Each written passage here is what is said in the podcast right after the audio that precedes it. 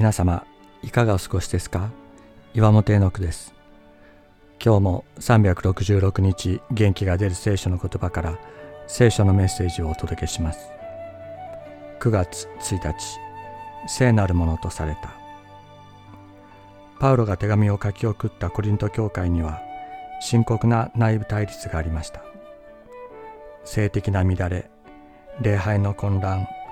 弱者の抑圧などもありこれが教会なのかと言いたくなるような状況だったようです。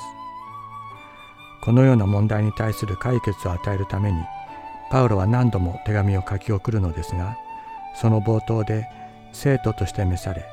キリストイエスにあって聖なるものとされた方々と呼びかけます。パウロのこの希望と確信はどこから来るのでしょうか。確かにコリント教会には大きな問題がありましたがそんな彼らを生徒として召された方の御心は変わらないからです。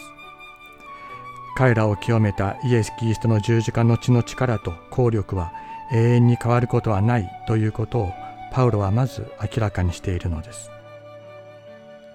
問題だらけの私たち。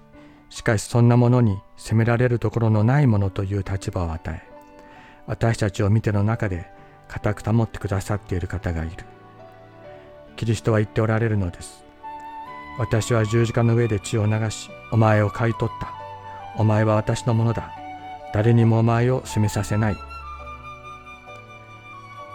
コリントにある神の教会へ、すなわち私たちの主イエス・キリストの皆を至る所で呼び求めているすべての人々と共に、生徒として召され、キリストイエスにあって聖なるものとされた方々へ。主は私たちの主であるとともに、そのすべての人々の主です。主もあなた方を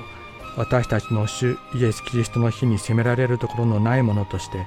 最後まで固く保ってくださいます。コリントビテの手紙第1一章2節8節